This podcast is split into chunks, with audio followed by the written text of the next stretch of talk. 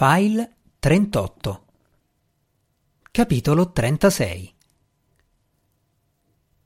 Sembra il nostro segnale per andarcene, disse Juan quando ricevette la comunicazione di Linda.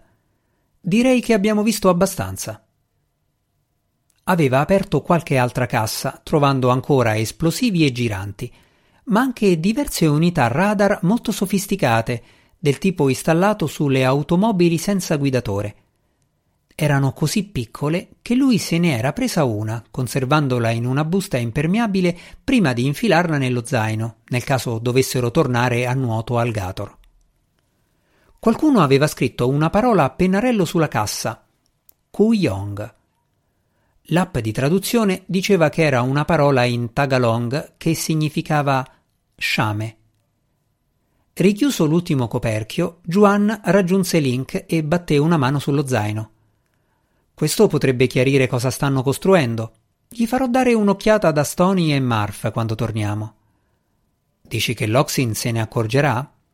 Può darsi. Speriamo che dia la colpa a una svista dei cinesi. Sei pronto? La mano di Link era già sulla maniglia. Gomez, come siamo messi? chiese Juan. Qui Ali, presidente. Gomez è impegnato con la squadra di Eddie, quindi penso io a voi. Dovete andarvene subito. Stanno arrivando le guardie. Sembra che vogliano ispezionare tutti i camion. Capito. Juan guardò il suo compagno. Andiamocene. Link spinse il portello verso l'alto il minimo necessario per scivolare fuori. Quando entrambi furono a terra, lo abbassò di nuovo. Stava per strisciare sotto il camion quando Juan lo afferrò per una spalla e gli indicò le torce elettriche che balenavano su entrambi i lati del terzo camion. Non potevano più nascondersi tra le ruote e se si fossero messi a correre in quel momento avrebbero avuto dieci guardie furiose alle calcagna. Juan indicò in alto e Link. Gli diede una spinta perché potesse salire sopra l'automezzo. L'altro si distese sul tetto e gli porse una mano. Lui si issò a sua volta. Si appiattirono sul tetto del camion appena sentirono le voci. Avevano entrambi le MP5 pronte a far fuoco. Se uno degli uomini di Itagan avesse alzato lo sguardo, le cose si sarebbero messe male. Di nuovo come in Vietnam, pensò Eddie mentre MacD innestava il rampino sulla balestra solo che stavolta dovevano usare lo stesso espediente per fuggire, anziché per salire su un treno in corsa. Sciolse il capo del cavo e insieme a Marf si avvicinò alle cuccette. Se il comandante della Magellan Sun avesse capito che cosa si apprestavano a fare, avrebbero avuto pochissimo tempo per raggiungere la scialuppa prima che le guardie aprissero il fuoco.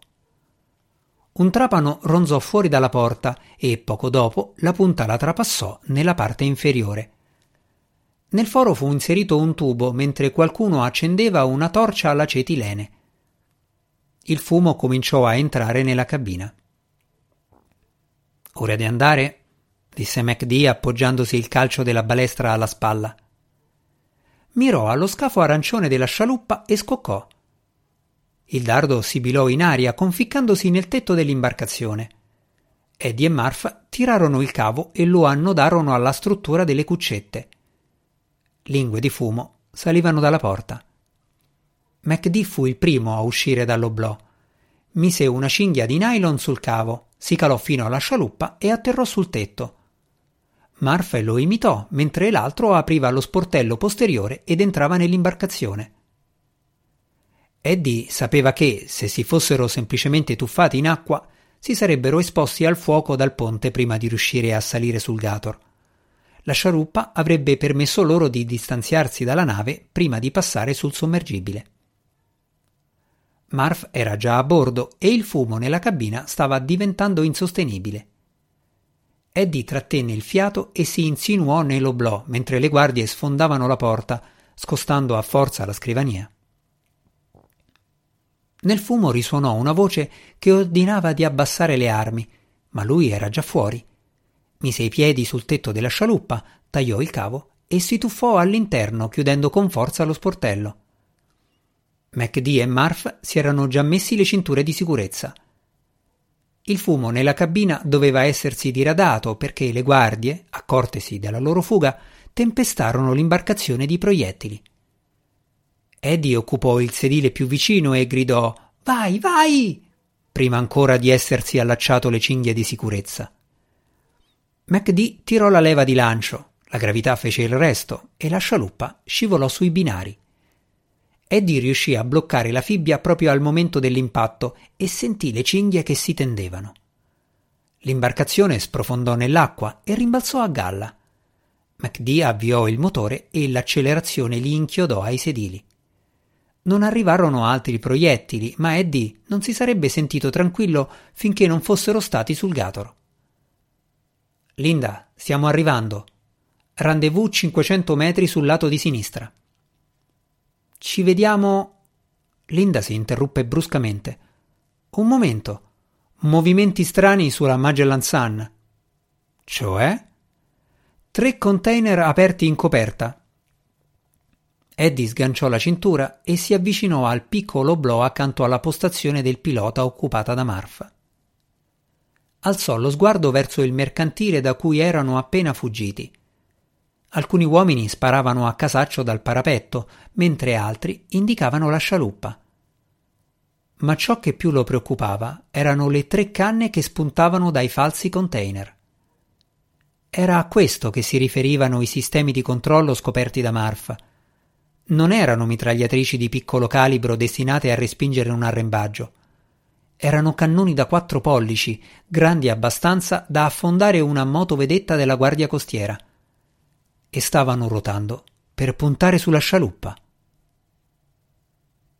Mentre i suoi uomini finivano di ispezionare l'aria intorno ai camion, Tagan osservava la Magellan Sun. Che qualcuno fosse riuscito a salire a bordo non visto lo faceva imbestialire. Aveva imparato la lezione dopo il fiasco al laboratorio chimico e si era procurato un drone per sorvegliare la nave durante lo sbarco, in aggiunta alla sorveglianza radar ma nei dintorni aveva avvistato solo un vecchio mercantile cinque miglia più a nord. Guardò le immagini trasmesse dal drone e vide la sagoma della grossa nave in lontananza sotto la luna che si rifletteva sul mare calmo. Tieni d'occhio quel mercantile, ordinò all'operatore. Se si avvicina voglio saperlo. Poi chiamò via radio la Magellan Sun. Comandante, ha in custodia gli intrusi? Dopo un momento di esitazione gli rispose una voce tesa. No, sono scappati usando la nostra scialuppa. Cosa? Come? Sono usciti da un oblò usando una corda e sono atterrati sulla scialuppa. Sto preparando i cannoni. O li vuole ancora vivi? Troppo tardi per quello. Li affondi. Poi si prepari a trasferire il resto del carico sulla nave di appoggio. Signor sì. Fine della trasmissione. Tagan si rivolse a una delle guardie. Fai partire i due Kuyong. Non sono sicuro che il comandante ce la faccia da solo. Non li usiamo sulla nave appoggio?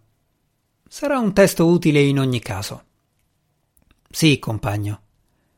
Poi le parole del comandante risuonarono nella mente di Tagan, che fermò la guardia. Avete controllato i tetti dei camion? I tetti? Quindi no, idiota.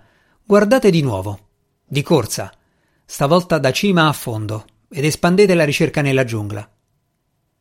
Un lampo illuminò la Magellan Sun. Qualche secondo dopo, la prima cannonata echeggiò nella baia.